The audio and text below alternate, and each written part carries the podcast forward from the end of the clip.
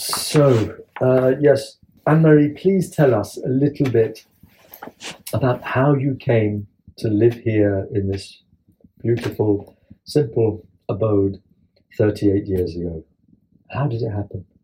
It was discerned by a Benedictine father in Belgium who has lived himself for 30 years as a hermit in Canada. So he had much experience, and he discerned that what I thought I had, a hermit vocation, that was probably...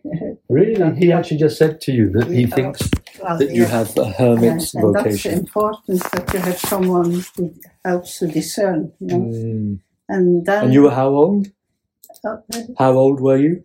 Then I was 30, I think. Yeah. And you had been in a nunnery?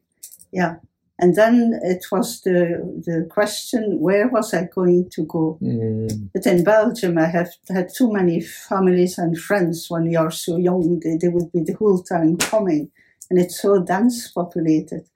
And then as a university student, I had been up in Scotland until St Andrews. So I had some idea of what it looked like. And that attracted me. I wanted the desert, but I can't stand the heat. I'm very good at cold. So I was looking for a cold desert. And then I pointed on the map Croick, somewhere quite a lot above Scotland. That's where like the spirit wanted me to go. And I took 2 suitcases and I just went. And the thing was, this Benedictine father, you would have thought, he would have said, don't do that, you don't know anyone there or anything. But he said, yes, you go. And he said afterwards, that's really a very big sign of a hermit vocation, to really leave everything and to go, and what is it, to... Not built, on the providence, yes, that God would provide. You know? And I had this very deep call to go to pray for the people. That was the main thing, to pray for the people. And kind of God said, yes, you go and I will provide everything. Well, that brings it worked out like that. Yeah. Well, that brings me to my first question. Based on the reading that I did of your 2 letters. It was to Bishop Conti. Yeah. Were both letters to Bishop Conti? The other one was to another priest. To another priest. Yeah. So I just wanted to start with this question, based on the sentence that I'll read back to you. When I came to live here as a hermit, it was absolutely not to be with God alone, but only to give my life to the world by letting His love flow through me, unseen, in the solitude and inactiveness of Jesus on the cross. That's a very powerful statement. And that's the main... You've picked it out well. That's an amazing sentence. That's the main... Now... Yeah. How would you explain to people?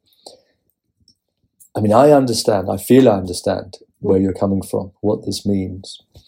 I think I understand it, and I identify with it, and I admire it as a sentiment and as an intention.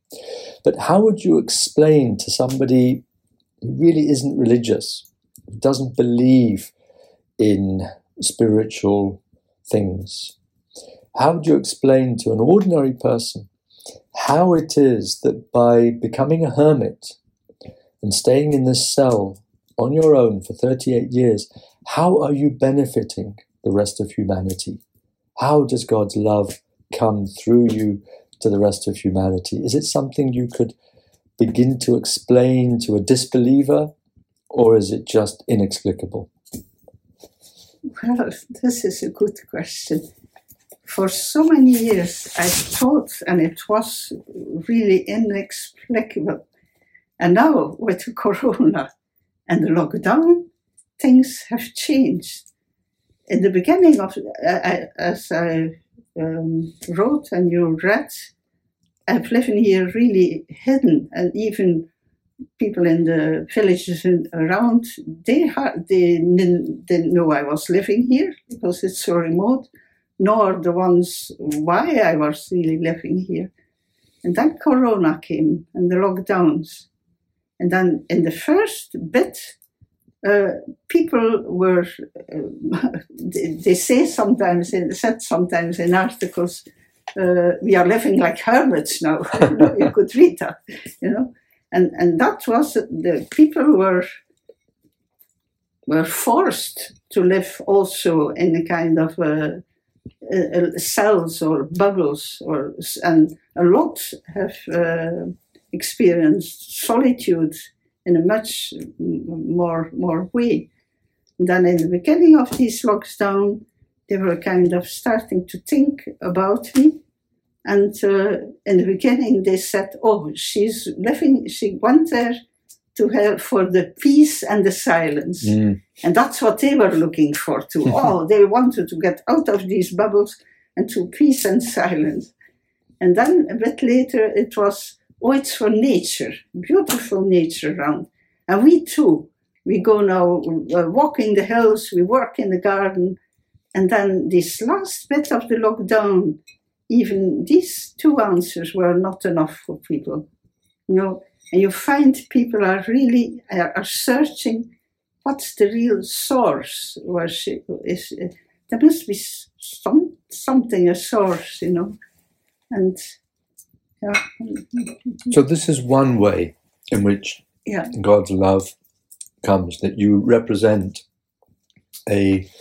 you are a symbol of the finding within yourself of the source of all love. Yeah.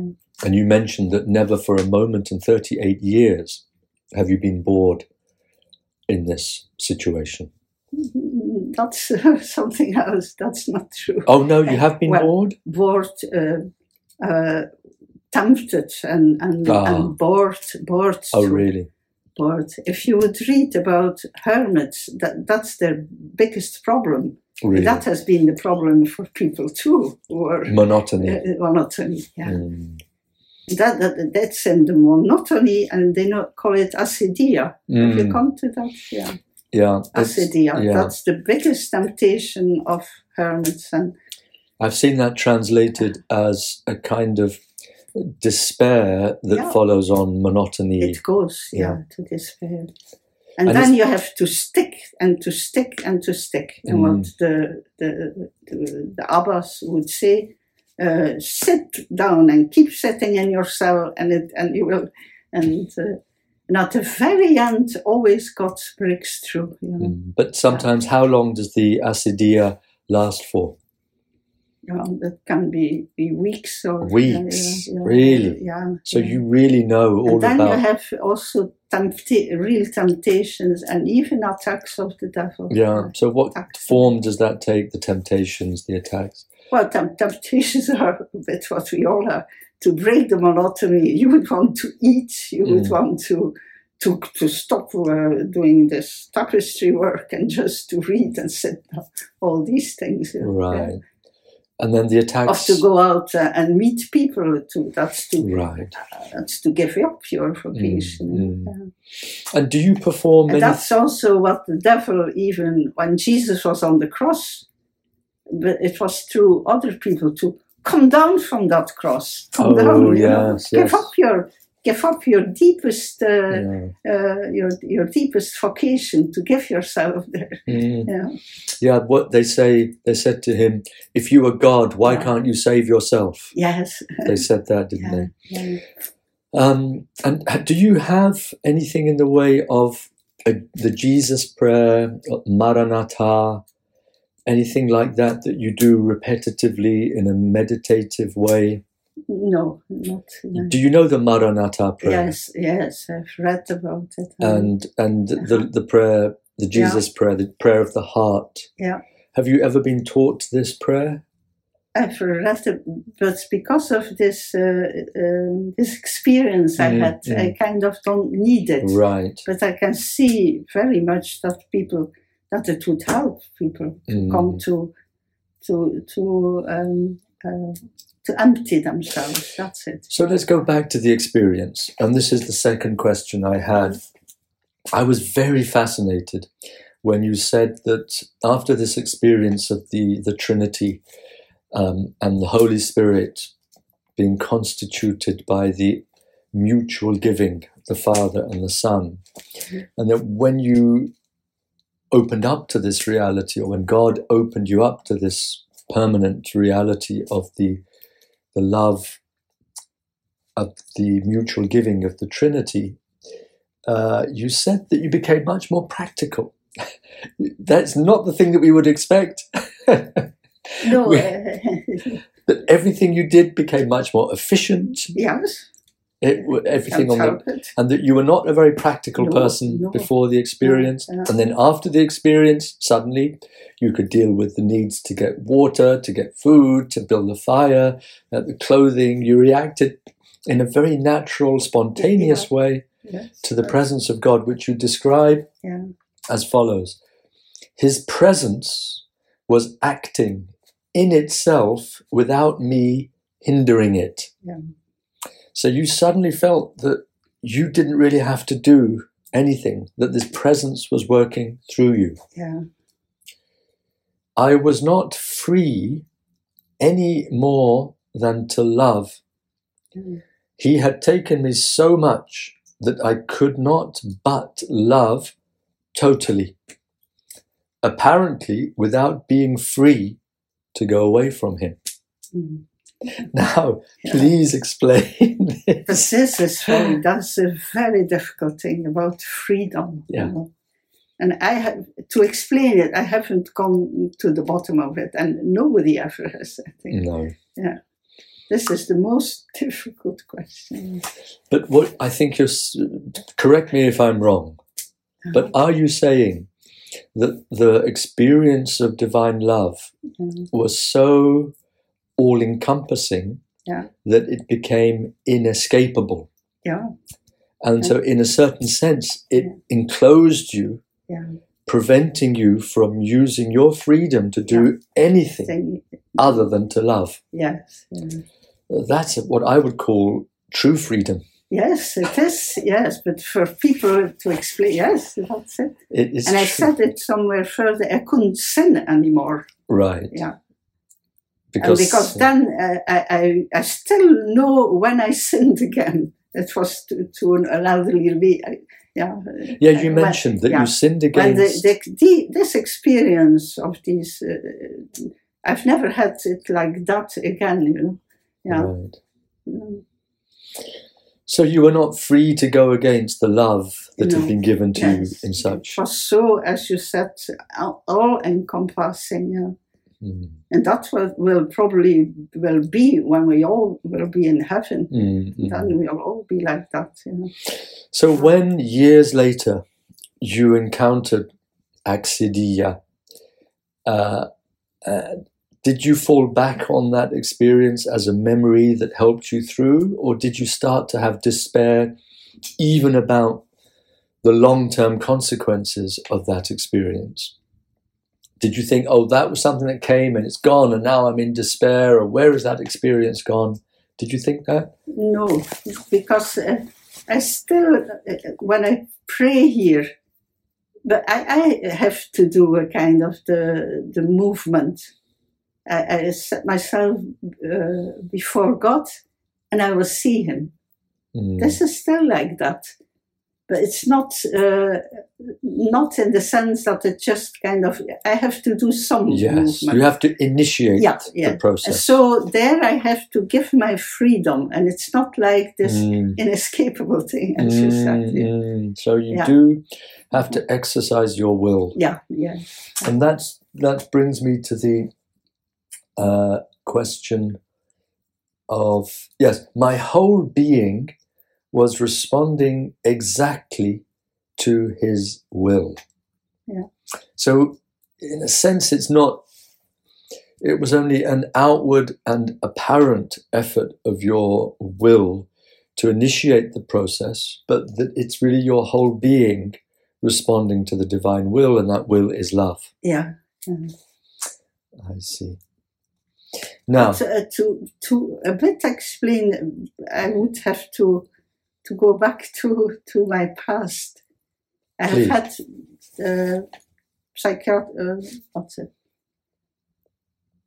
when I was a student, I was in the 68, you know, this period, you know, so got out, you know, and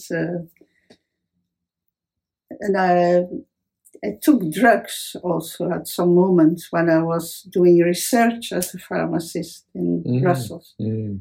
I took drugs, and then I went totally off the road, and I decided to suicide myself. Really?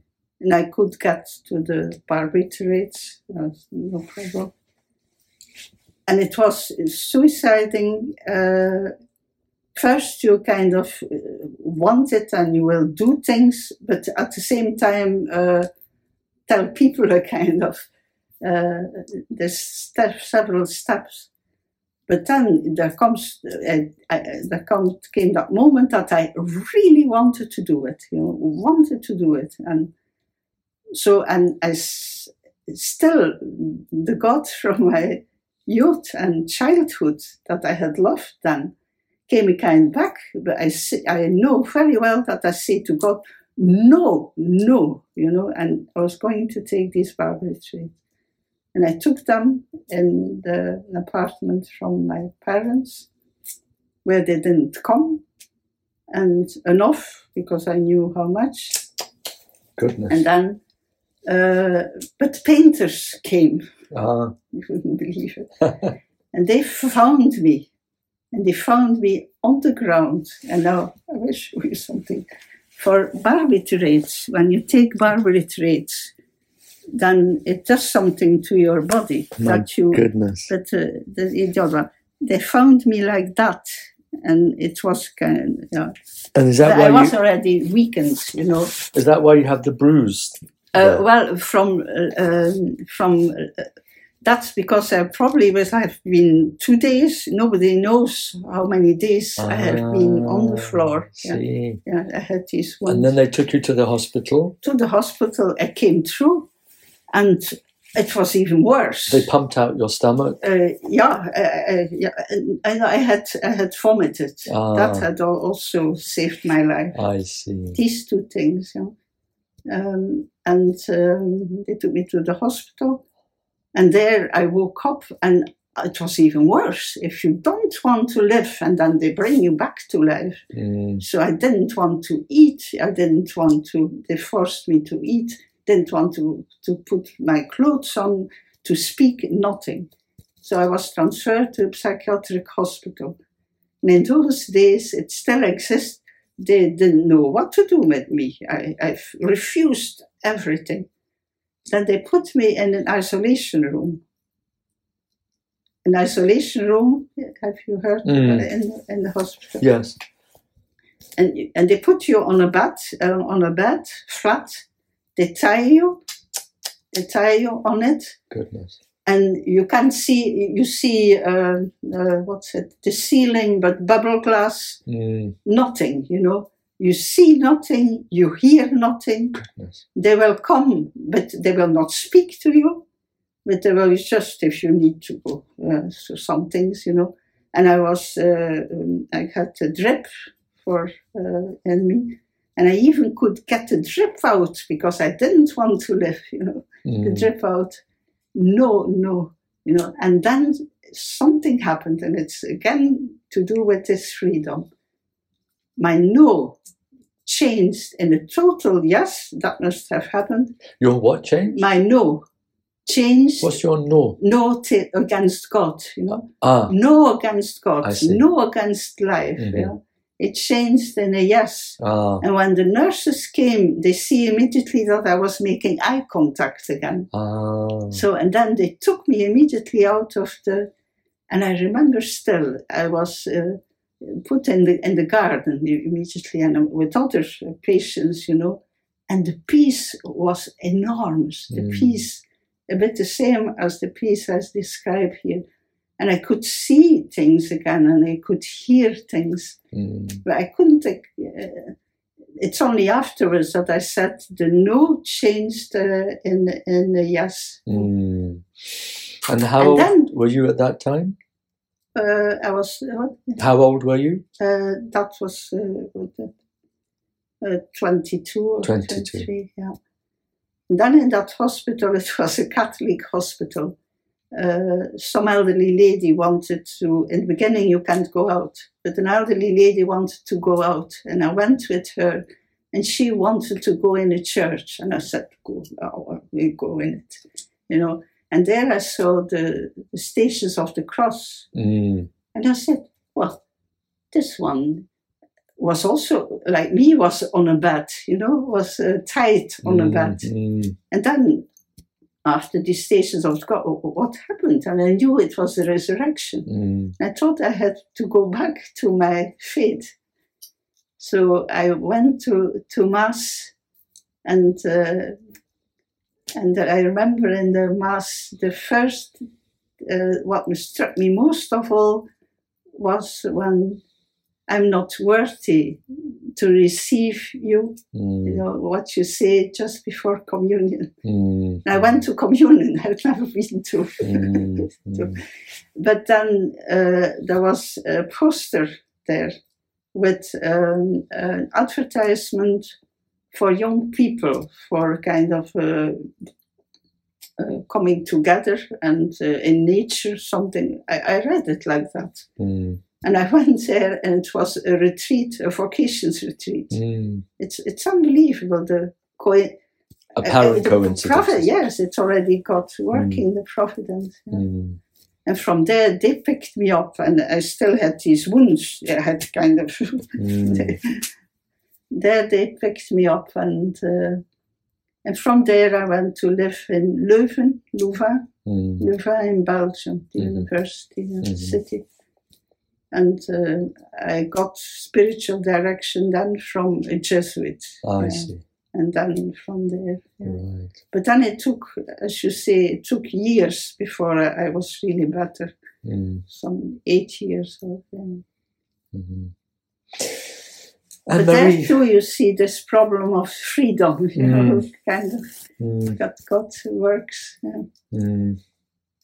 It's a paradox, isn't it, that we know that we have freedom. God has given us free will, and yet we also know that nothing happens without it being willed by Him. So we have to bring together these two. I mean, Meister Eckhart, I think, calls it and even before him, Dionysius, the coincidentia oppositorum, the bringing together of two total contradictions, apparent contradictions, but you have to bring them together. And it can only be done through the knowledge of the heart. The mind can't do it. No. Anne-Marie, one other question I had for you, and we are now on 23 minutes, so I don't want to tire you out too much. The other question I had was this. Well, no, I have two more questions, if that's all right. You mentioned in the letter that you had an obsession, that you kept on seeing yourself putting a knife into somebody, and that the more you tried to kill this person, the less he would die. And then you write, I have understood the real meaning of what happened on the cross and the resurrection. You cannot kill someone who is giving his life. He is the eternal victor. Love that gives itself totally to the end of physical death. On this, death has no power. In this, the power of death is broken. Jesus says, John chapter 10, verse 38, my life, nobody takes it away from me. I give it. So would you like to comment on that a little bit for us? Yeah, that was... These are other stories that I would have to explain how I came to these obsessions, but that doesn't matter now. But in these obsessions, it was someone I wanted to kill, but he was loving totally. Really? Yeah. Oh, now and that didn't come across. I wrote this here, and that's the main point. So he was loving towards you, and you just kept trying to kill him. That was in the obsessions that I realized you couldn't kill him, you know. So this was really a vision of Jesus, and that you were... Well, it wasn't really Jesus, but it just explained how Jesus too, you cannot kill someone who gives himself. Yeah, who gives himself to you lovingly, and even if you try and kill him, he represented this person that you were trying to kill was a symbol of the love that Jesus Christ gives everybody, and you're trying... Is it similar... you know, Mel Gibson, he did that film, The Passion. Have you seen it? No. No. Have you heard about it? Yeah. It was a very powerful film. Yeah. And I saw it with my wife, and we were very, very moved by it. Mm-hmm. And apparently Mel Gibson only put himself in the film at one point. And that is that his were the hands that were nailing Jesus to the cross. Yeah. He didn't appear in the film with his face, only his hands. Mm-hmm. And he wanted to give a message. He said, this is me acknowledging that I am among this sinful humanity. We are all responsible for hammering the nails into the cross. That's it. It's a powerful statement. Yeah. So in a way, your dream is a bit like that. Yes, it is. Yeah. That you're trying to kill this loving person. Yeah. Through whom God is trying to save you. Yeah. By means of that love, you try to kill, but that love is more powerful than your effort to destroy. Yeah. So the creativity of love prevails over the destructiveness of death. Mm-hmm. And as you say beautifully, on this, death has no power. In this, the power of death is broken. Very, very wonderful words. But can you just say again how you understand the crucifixion? Mm-hmm. How do you understand the real essence of the crucifixion of Jesus Christ? That it was Jesus who gave himself on the cross for the world, to save the world, and that in his total giving of himself, he couldn't be killed, and he kind of rose out of that. Yeah. So his death was only an appearance for 3 days. It's not an appearance. He was. That's a very difficult thing, you know. Yeah. Because that's what the Gnostics believed. It was only an appearance. Yeah. No, he was really dead, but he couldn't stay dead, you know. And they say, especially in the Orthodox Church, he went to hell. Right. He went to hell. But to hell, that is to go in the deepest regions of sin, to a kind of to transform all that into love, into something positive. Mm-hmm. This is what they call the harrowing of hell, isn't it? Yes. Harrowing of hell. But he was really that, because otherwise you go on sideways. The Gnostic Manichaean heresy. Yes, right. And the Trinity, how do you understand the meaning of the Trinity? As I said, for me, the Trinity is a happening. I see. A happening. And that's in my prayer here. When I sit here, I see between brackets, because I don't see anything, but that's the only way you can say. I see a happening, and what I see happening is that giving of the Father, giving himself to the Son, and the Son giving himself back. And that's the third person of the Trinity. The Holy Spirit is the one who is in the middle of this kind of... I've never... So, and I see a happening. And that's why I can sit here for an hour, and I can be here. I've never been able to explain that except to you. I've been sitting here, I can sit here 38 years and never be bored, you know. And that was amazed people, you know, because if you would look at the Trinity as a thing, you get bored after 2 minutes, you know. But a happening is something different. Mm. That's wonderful. That goes on and on eternally, you know. Mm. But that only happens if you have to lose yourself from the world, really, and especially from all kind of evil things. Mm. And that's a very difficult thing. Mm. In a way, then you have to be, again, between brackets, what they call pure. In a lot of religions, they will speak about purity before you can meet or find God. Yeah? Mm. And then there is. I cannot. I testify. There is an evil one also. Mm. Yeah. Mm. And what then is called the devil, you know, and he can interfere too. Yeah.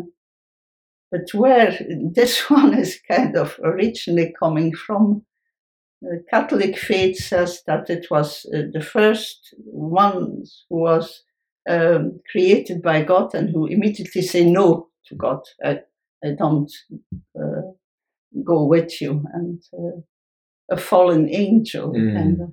Yeah. Lucifer, yeah. And his emerald falls out of his third eye area, and there is some symbolism in Catholic.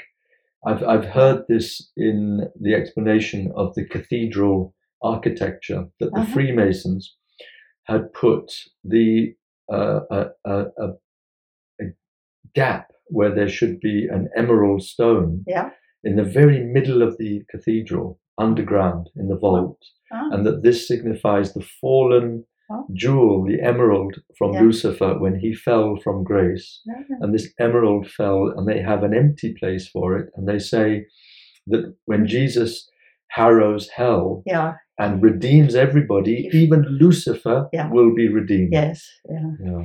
Do you believe? I too. Yeah. The Syriac fathers say that Syriac fathers are very much into that. Yeah. I see. Yeah. Well, thank you, Anne-Marie. I've really learned something because I've spent a lot of time looking at different theories of the Trinity. Yeah. Meister Eckhart, Thomas Aquinas, Bonaventura, St Francis of Assisi. I looked at them, trying to get an angle to help Muslims understand this doctrine with respect. And not dismiss it because the overwhelming majority of Muslims reject the Trinity. Yes. They reject the crucifixion. Yeah. They reject the Incarnation. Yes. And they don't read the Quran properly because the Quran gives you clues to the higher metaphysical meaning of these mysteries. Yeah. And what you've told me today is something I haven't heard before, which is that the mutual giving of the Father and the Son is what constitutes the Holy Spirit. That the Holy Spirit is this mutual giving between the Father and the Son. Yeah. And that the Trinity is a happening. A happening, that's the key thing. Yeah. A happening. And it's an experience of life. I should kind of tell my life where I experienced that. You know? Please. And but that's a bit too long. We'll do that if you want. Another time. Yeah, yeah. All right. Well, I'm very grateful, Anne-Marie. This has been such a great conversation.